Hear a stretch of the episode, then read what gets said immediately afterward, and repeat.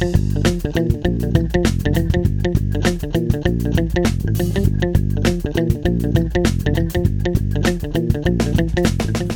back, Buffalo Bills fans. It's Matt Warren, editor in chief at BuffaloRumblings.com, and the host of Buffalo Rumblings Q and A on the Buffalo Rumblings podcast network. As always, you can send in your questions at 716 508 0405. You can tweet us at Rumblings Q and A on Twitter. That's with the word and spelled out in the middle. You can send us emails, buffalo rumblings at sbnation.com. Plenty of ways to get in touch with our show and ask your questions. What do you want to hear about? It's always more interesting when we get more interesting questions because my brain tends to go to like money my brain tends to go to um, stats and analysis th- things like that so having a well-rounded questions from you guys always uh, helps expand my brain so thanks for sending in the questions for this week's episode and continue sending them in for the future the buffalo rumblings are about to start mandatory minicamp their kind of last off-season hurrah, which is next week. This week is the final week of OTA, so they have four days of practice Monday, Tuesday, Thursday, Friday. We haven't really been covering it over at buffalorumblings.com just because there's so much you know that can happen in the spring when there's absolutely no contact that just is kind of fool's gold and I we just don't really get into it especially because you know reporters aren't there every day. They're there what once a week? And so like you just don't get a sense of what's actually happening. You you know you might catch somebody on a really good day or a really bad day and then extrapolate it into you know all this uh, speculation. So uh, we haven't really been covering OTAs like that, but we do have a bunch of different series going on at BuffaloRumblings.com right now. We have the plays that defined 2021. So we pick five or six plays from each game and ask you to pick which play defined that game. And then later in the summer, during the um, depths of the off season, we'll have um, a little bracket style tournament to determine what the play of the year was. That's going on. The 90 Players in 90 Days series is rolling along, led by Sean Murphy, who is um, just going through scouting reports on every single player on the Buffalo Bills roster right now.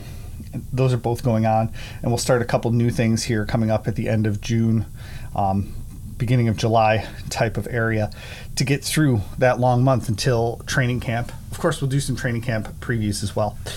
But today we got some questions, so let's get right to them over on our text line at 716 508 0405. Joe from Queens texts us. Uh, this comes off of the Dawson Knox contract projection. It seems like I see a lot of assuming that Dorsey will go to more two tight end sets and it will make Knox more valuable to the team. But is that the actual fact? What's fueling the speculation? Might we have to wait until the preseason games to see if that comes becomes reality? I like Knox, but if I were to make a hard decision on who to not pay, for me, it's Knox. Well, thanks for your question, Joe. And yeah, that's been the speculation all offseason is that Dorsey was going to really funnel a lot of the offense through the tight end position, maybe more so than Brian Daboll. I think it goes back to his time in his playing career when he relied on tight ends uh, in his college level offenses. Um, I think that's part of it. I think you also saw more two tight end sets with the Carolina Panthers when he was the quarterbacks coach there. Um, but that's just part of that. I mean, those are the old school kind of offensive minds. Pat Shurmur, some of those other um, offensive coordinators that worked with him in the past. And so maybe it's just us looking backward and saying, well, he worked with two tight end sets, but that two tight end sets but that was like you know eight nine years ago. So maybe it's just part of that. Um, I think the OJ Howard signing was a real indication that the Bills were prioritizing that tight end spot. Um, they weren't going to go into the season with just Dawson Knox and Tommy Sweeney, which is essentially what they did last year. They brought in a legitimate second tight end. Um, so I think that also led us down that path. You know, there hasn't been anything where Ken Dorsey has come out and said, I'm going to use more two tight end sets. Um, or really anybody. Josh Allen hasn't said it. Uh, Sean McDermott hasn't said it. But I think just looking at Ken Dorsey's past as a player and a coach, looking at the moves the Bills made this offseason, bringing in OJ Howard, um, I just think it leads to that. Now, as far as Dawson Knox and his um, importance to the team, uh, he played roughly 75% of the offensive snaps last off se- or last season.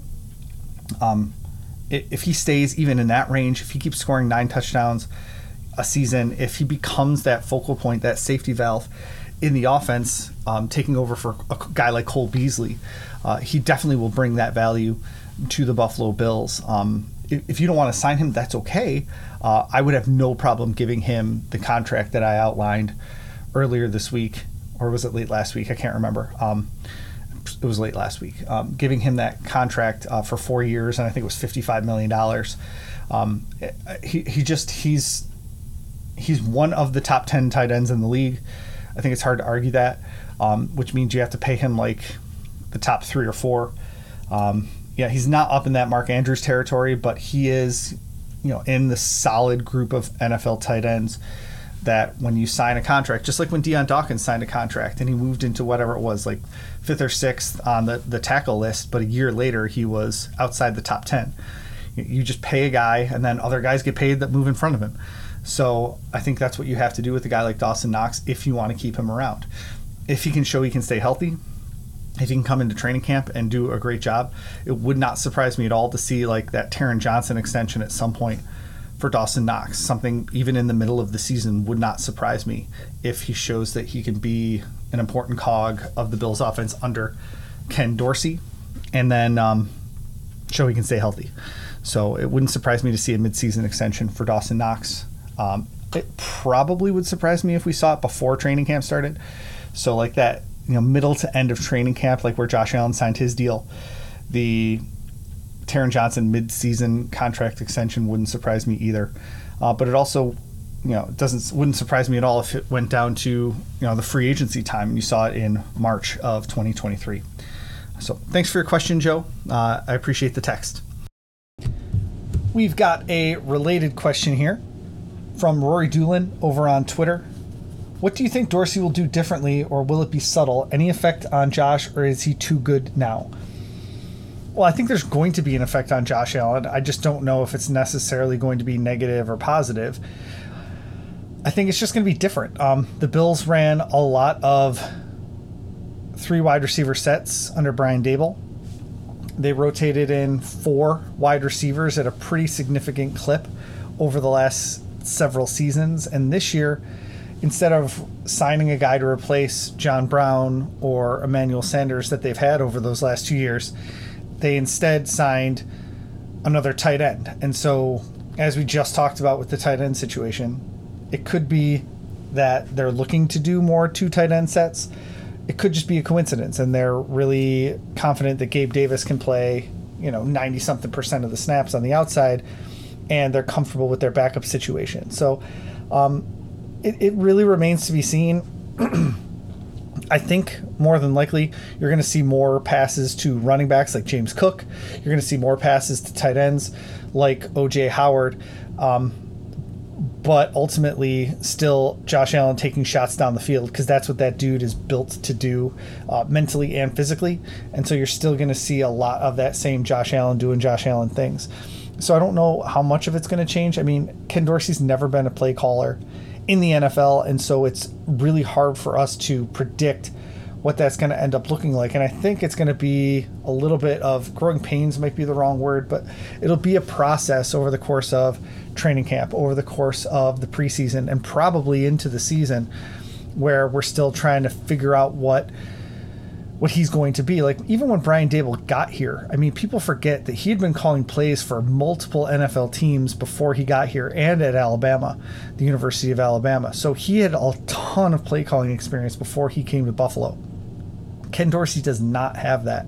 So expecting him to walk in and just be like, "All right, score all the points you need to," I think is a little bit short-sighted. Um, there's going to be a learning curve. All right thanks for your question over on Twitter at Rumblings Q and A. That's with the word and spelled out in the middle. We're going to take a quick break, come back. We've got a voicemail and a couple more questions. Don't go anywhere.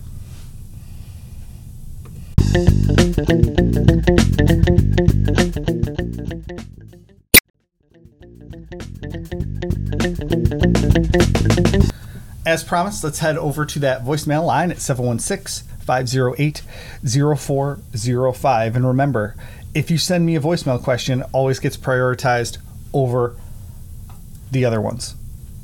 Hey, baby, it's Eric 007 from Twitter here in Buffalo. I got a question. I got a question. Hey, this year, which Buffalo Bill better show up before he's shown out the door? Which Buffalo Bill's got to step up before he's told to go stepping?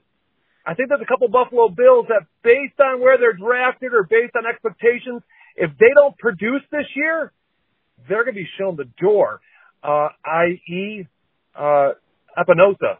Epenesa? Epenesa. God, a, a, a second round draft pick, a first round draft pick right there. And, um, dude, if that guy doesn't step up and start producing, I, I think he's out. What do you think? What do you think? Thanks for the question, Eric. And as always, thanks for the intensity when you uh, leave your voicemail. Uh, AJ Epenesa, former second round pick. Sure.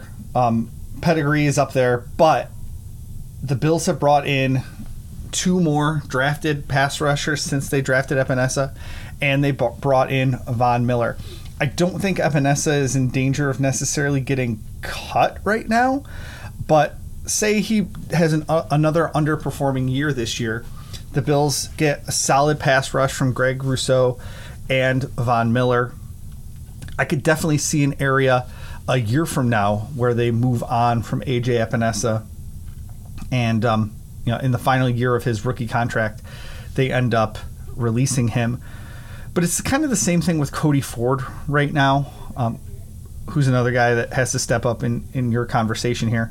You know, he's cheap depth right now. Cody Ford is only making two million dollars in uh, 2022, so maybe they could save a million by cutting him and putting somebody else in. But he's at least a baseline, a floor for you, and so I could see AJ Epenesa st- sticking around for the end of his rookie contract. Right now, he's only scheduled to make 1.87 million dollars in 2023, which is you know just barely over the league minimum for a player with you know four years of experience, and so it's not like he's going to be super cost prohibitive to keep around. Um, so Epenesa is not necessarily a guy I'm looking for right now. I think he's going to make the team in 2022, and then it would be more likely that like they might try to replace him a year from now. Um, the player that I immediately thought of when you said this was Tremaine Edmunds. I think the Bills are waiting on Tremaine Edmunds to do something worthy of giving him a huge, massive extension. Uh, we're talking about like I don't know, eighteen million dollars a year, somewhere in that range. I, I haven't looked. Um, he's on my list of guys to give contract projections for. So I think he fits the mold of a player that needs to step up or step out for the Bills, to use your term. And defensive coordinator Leslie Frazier has said that a couple times this offseason. Brandon Beane said, you know, similar things. They need those big splash plays from Edmunds looking down the list, I don't see a whole lot of other people that I would kind of lump into this. Devin Singletary is on the last year of his rookie deal. I just don't think that they're going to extend him. I don't think giving second contracts to running backs is necessarily a good idea. You know, maybe you can lump OJ Howard or Dawson Knox into this conversation. Both are in the final year of their deals. And so, you know, if one of them plays above and beyond, they could be the one that gets a contract extension. But again, it's not like they're going to be cut and shipped out. You know, they're in the final year of their deals. All in all, a really great question. Thanks for asking it on our voicemail line at 716 508 0405. Former Buffalo Bills quarterback and 17 year NFL veteran Ryan Fitzpatrick retired, or at least announced his retirement last week. Um, he's been making the media rounds ever since of course, talking glowingly about the city of Buffalo and his time with the Bills, his teammates with the Bills, and, and all that. And so, our first question up today is from Eric, who says Ryan Fitzpatrick is probably not a Hall of Famer, but is he a Wall of Famer? Well, I'm very conflicted on that. Um, I think if you look at how much he's beloved by Bills fans. You know, first ballot Wall of Famer, but you know, loving a player is different than putting them on the Wall of Fame. He would, I mean, without looking, he would be the shortest tenured player on the Wall of Fame, except for Bob Kalsu, who left after his rookie season to go serve in Vietnam and was killed in action.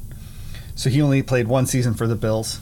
Um, I'm not sure he's on the Wall of Fame for his playing career though, so um, you know he's definitely earned it a different way.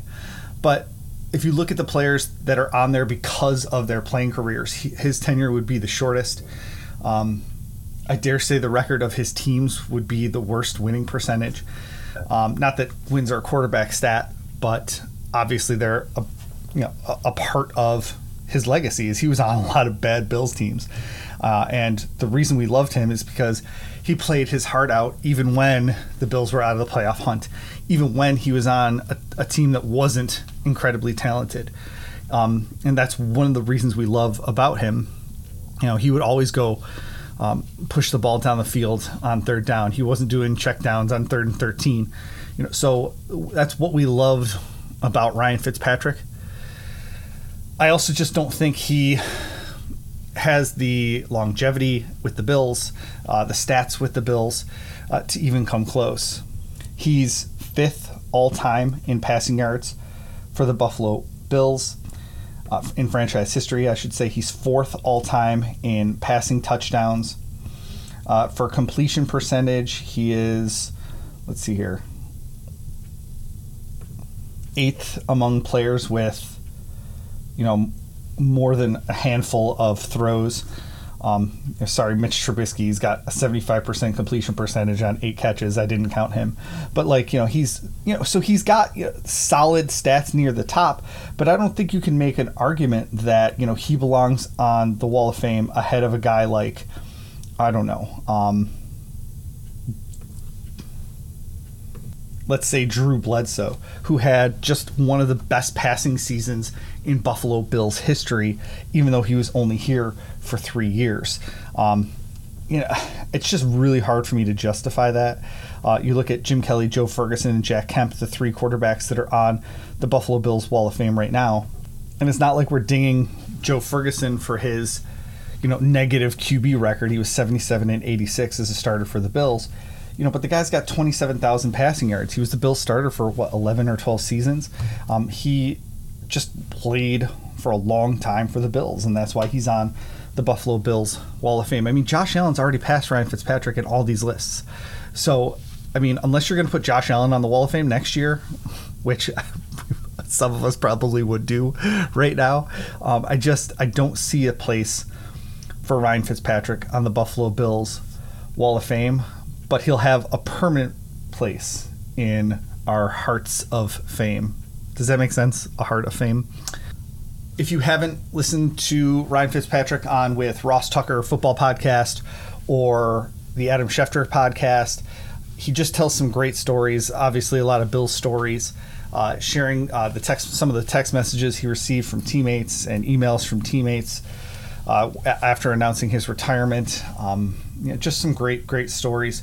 Uh, make sure you go check that out. He talks about how he ended up in Buffalo for that playoff game with his shirt off on the Adam Schefter podcast. Um, just some really, really great stuff. So go check that out. I don't think it's the last we've heard from Ryan Fitzpatrick either. Um, he's just too good with a microphone uh, to not end up being on somebody's studio show or broadcast network at some point in the near future. Maybe not in you know 2022, but uh, it wouldn't surprise me in the least if he jumps right into that. So he did say he wasn't interested in the time commitment that would be required for coaching, and so I think uh, the studio stuff and the TV stuff make the most sense for a guy like Ryan Fitzpatrick with his uh, huge personality and connections around the league. Thanks for your question over on Twitter at Rumblings Q and A. That's going to do it for this week's episode of Buffalo Rumblings Q&A. Please send in your questions for next week's episode. If you enjoy our podcast, make sure you tell a friend, uh, leave a nice review for us over on your favorite podcast app. Um, just spread help spreading the word that way is it's just so appreciated. Um, As always, send in your questions for next week's episode at 716 508 0405. You can tweet us at Rumblings Q and A with the word and spelled out in the middle. Email us buffalo rumblings at sbnation.com. Lots of ways to get in touch with the show, and I would love to hear your questions for next week's episode. Thanks for listening, and go Bills.